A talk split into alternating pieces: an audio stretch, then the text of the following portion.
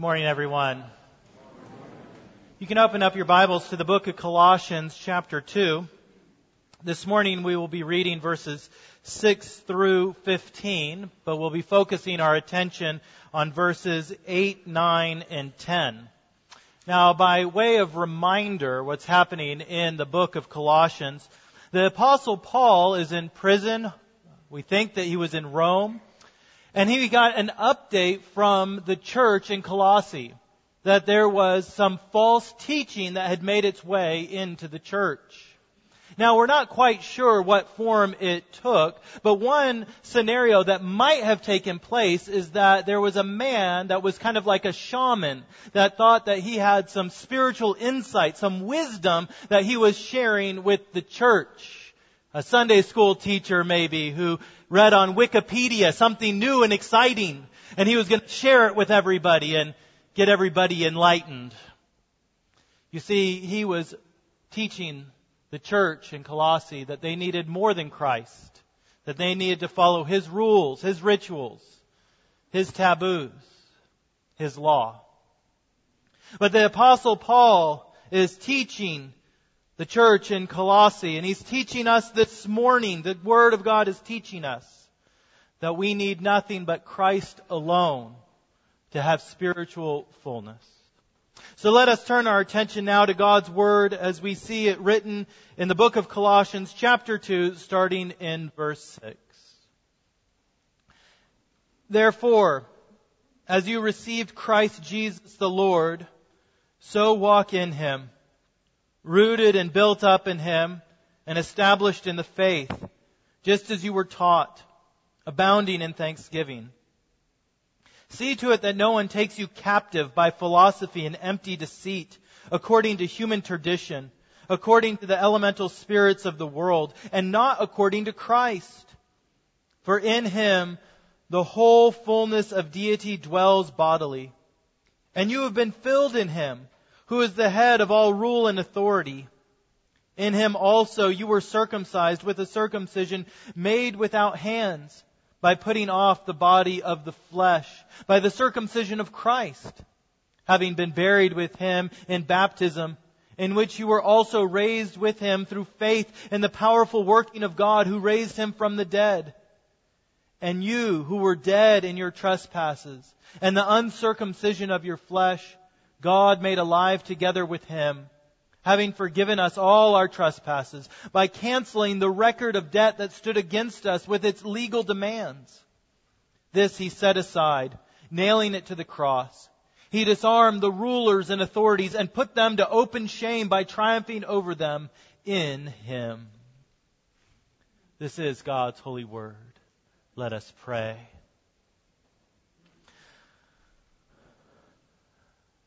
Blessed you are, Lord, great God. For the testimonies of the prophets, we bless you. For the statutes of your law, we bless you. For the gospel of Christ and the witness of the apostles, we bless you, O glorious God. Grant us now the spirit of your glory and the brightness of your presence, that we might read and hear your word and understand it. And we pray this all through Jesus Christ, our gracious Lord. Amen.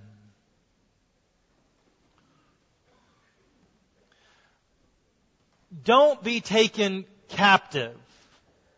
It sounds like something you might hear in a World War Two movie or a spy film where a C I A agent has a secret, and he can't be taken captive by the enemy because it will put in jeopardy the entire mission.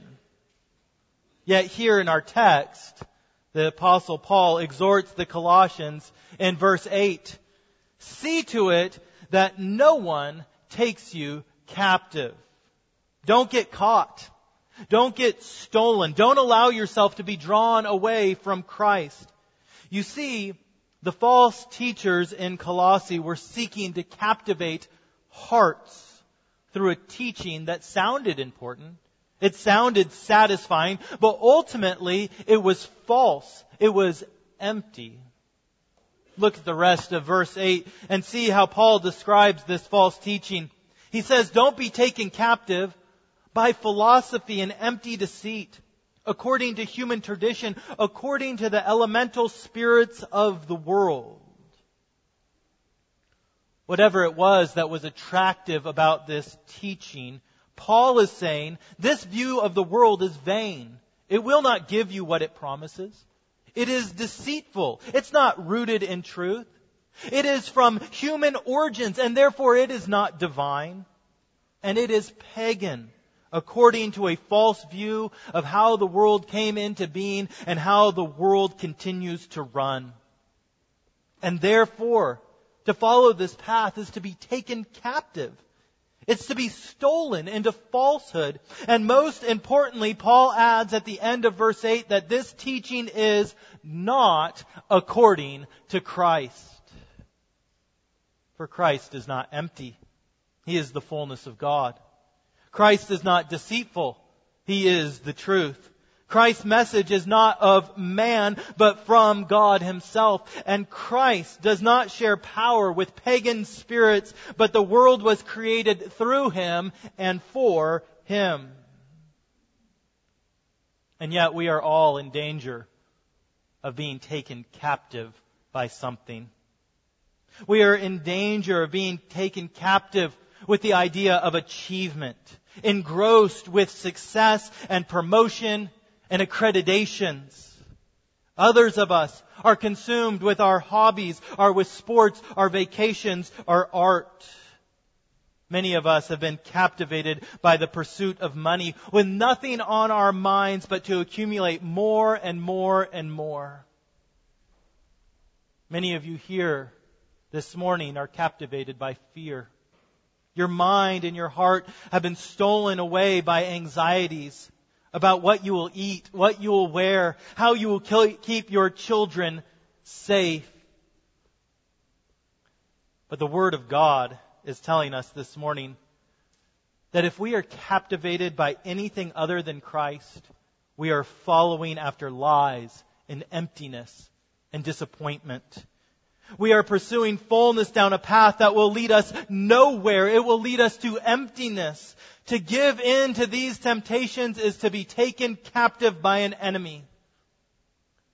So don't believe the lie. Do not be deceived by these tricksters. If you would find fullness, you must seek it in Christ alone. Now, the first reason that Paul gives for why we can have fullness in Christ alone is because, look down there at verse nine, for in Him, that is in Christ, the whole fullness of deity dwells. In the Nicene Creed, we declare our belief that Jesus Christ is God of God, light of light, very God of very God, begotten, not made, of one substance with the Father.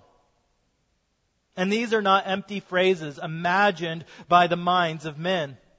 This is not mere human tradition that began at the Council of Nicaea in three twenty-five A D. No, these words are a reflection of the biblical truth that in the person of Jesus Christ, the whole fullness of deity dwells.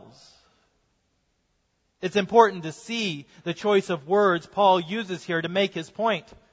You see, there are some that have argued that Jesus was God only in far as God came to live inside of Jesus. So they have in their mind something like one day God was in heaven looking down and saying, hey, that man, that man down there, he's pretty righteous. He's living a good life. I'm going to go and live inside of that man, Jesus. And then Jesus, poof, became God. But this is not at all what Paul is saying. When he says that the whole fullness of deity dwells in Christ, he doesn't mean that God is alien or separate from Christ. The deity does not live in Christ the way that you live in your house. The deity is not just staying with Jesus. Jesus does not possess the deity as something foreign to His person, like a t-shirt that He is wearing. Rather, deity is His person, or His person is deity. He is the same God as the Father and as the Holy Spirit. He is the same in substance, equal in power and glory. As Christ lives, the deity lives. Everything Christ does, God does. You see, Paul is saying quite simply but quite profoundly, Jesus Christ is God. And if you want fullness in life, then you must seek it in Jesus Christ alone. For there is no other source that can give you the fullness that your heart was created to enjoy. Everything in this world was created through Him and for Him, including you. You were created by Jesus Christ to be satisfied in Him alone. And so to pursue the fullness your heart desires in anything other than Christ is to seek an empty and deceitful path. Will you fill your soul with money? Will that fill you up? Will you fill your soul with food or golf or vacations? Is there anything in this world that will fill you up? It's only in Christ that the fullness of God dwells. And it is only God that can fulfill your longings to be captivated by something. And so if you would find fullness of life and satisfaction, it cannot be found in pleasure or achievements. If you're seeking understanding and wisdom, it won't be found in human traditions and political systems. If you're seeking peace and rest, it won't come through fear and anxiety. The fullness that you desire may only be found in Jesus Christ, because Jesus Christ is God. So Paul has told us that we are to seek fullness in Christ because He is God. But how am I to know this God? If God is holy and transcendent and above us and full of all that we need, what chance do I have of connecting with this God? Of being filled and being captivated by Him? Well, Paul answers this question at the end of verse nine in one word. He says, if you look down there in your text, for in Him, in Christ, the whole fullness of deity dwells bodily. You see, Jesus Christ does not exist as God long ago in a galaxy far, far away. The gospel of Jesus Christ does not begin with once upon a time. Now, honestly, it might feel like that sometimes. You might be willing to say, yes, I accept that Jesus Christ is God, but how can that make a difference in my life now? That happened so long ago. It seems like it was a completely different reality. How may I come to experience God in Jesus Christ today? Well, here we see the answer to our question. You see, Jesus does not just exist as God in some hypothetical or alternate reality. He lives as God bodily, or as the New Living Translation says, in a human body. Jesus is God incarnate, the fullness of God dwelling as a human being. So there is the great historic doctrine of the church before us, the divine tradition, not the man-made tradition.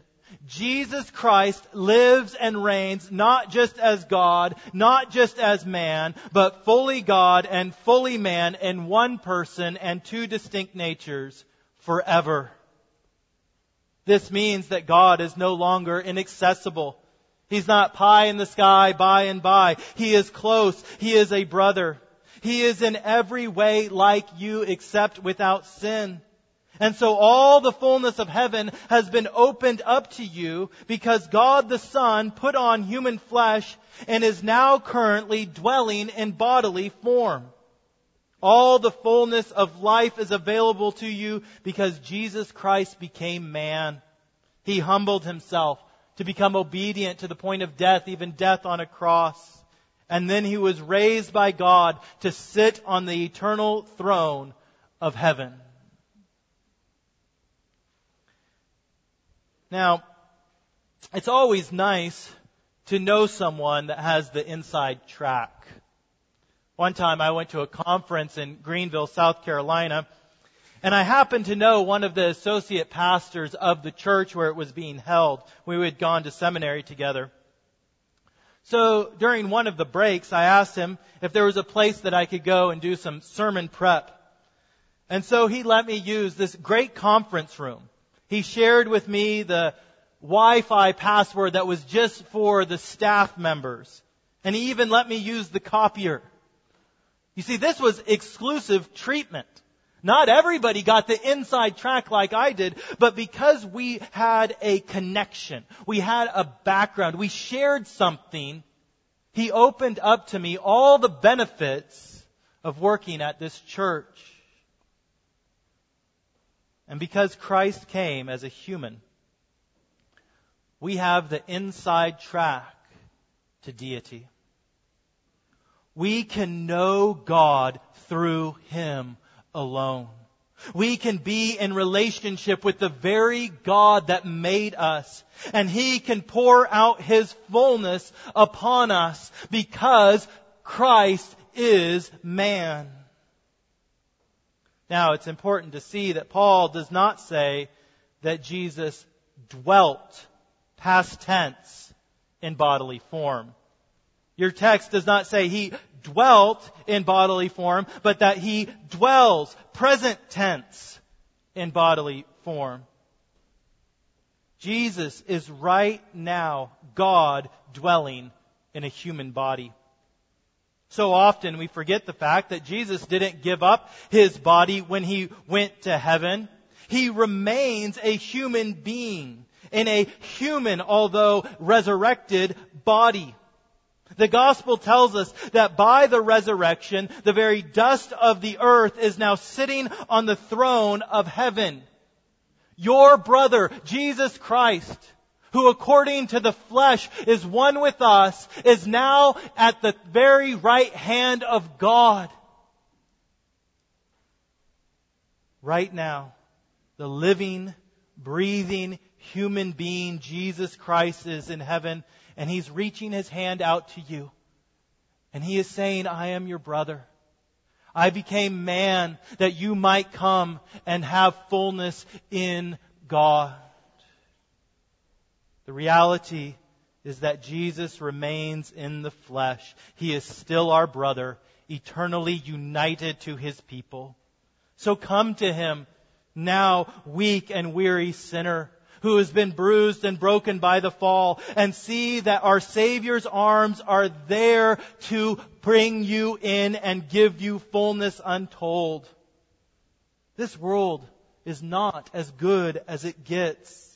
This is not all that there is, because Jesus Christ came and died and rose again. The gates of heaven have been opened, and you are now called to partake of Him.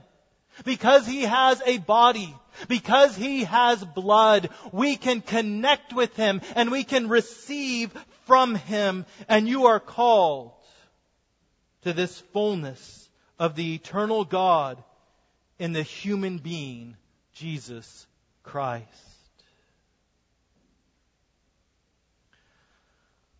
Now, there's a very important note that we must make before we move forward in our discussion of receiving fullness in Christ.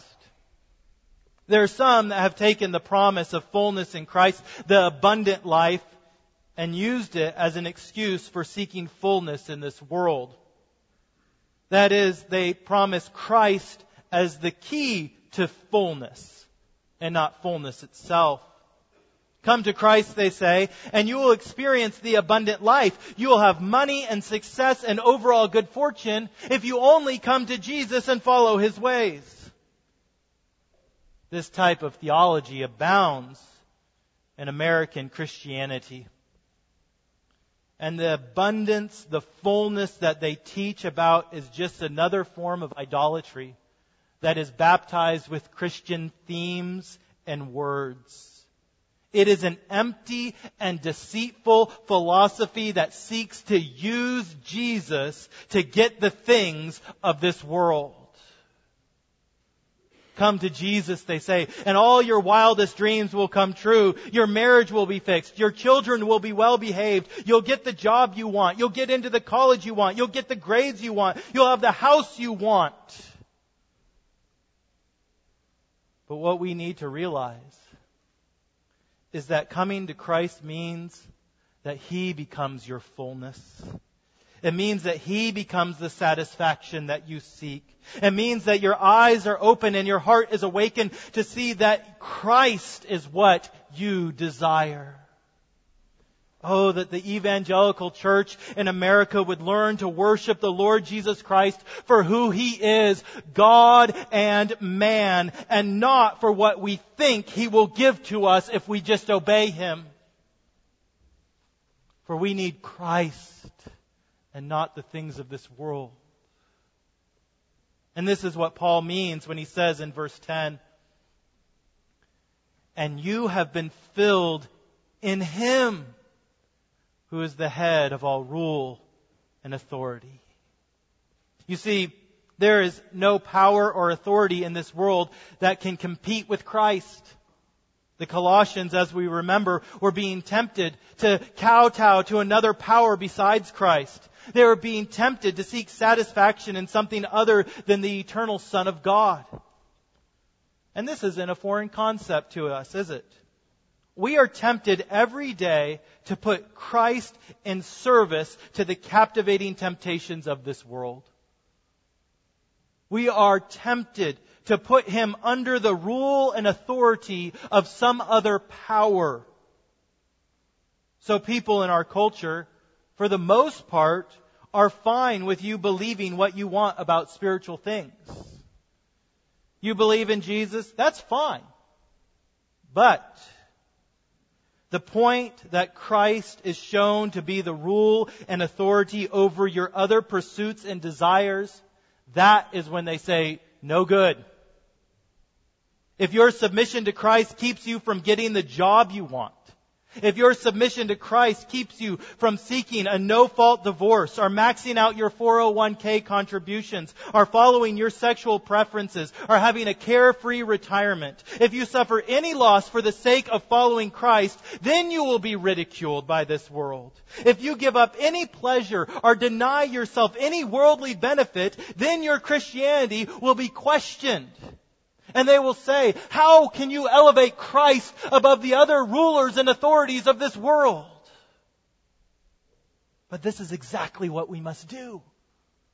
We must realize that all other pursuits, though they promise fullness, they will only bring emptiness. They lie when they promise satisfaction, because they are not what you were created to be satisfied with. For every rule, every authority must come in submission to Christ alone. I began this sermon by saying, don't be taken captive. But we need to add to that command, because really the Word of God is saying to us, don't be taken captive by anything but Christ. We don't want our hearts to be stolen away by the enemy, the deceitful, the man-oriented, the pagan-inspired pursuits of this world. Nevertheless, we do want our hearts to be captivated by Christ. We do want to be stolen away by Him. For the philosophies of this world are vain, but He is the fullness of God. The philosophies of this world are deceitful, but He is the truth. The philosophies of this world are just made up by the imaginations of men, but the gospel of Christ is divine. And the false systems of this world submit to the pagan spirits, but Christ is head and ruler over all. So be captivated by the God-man who is above all rule and authority, Jesus Christ alone. In the name of the Father, and of the Son, and of the Holy Spirit. Amen. Let us now go to the Lord in prayer, asking that we might rightly respond to the word preached.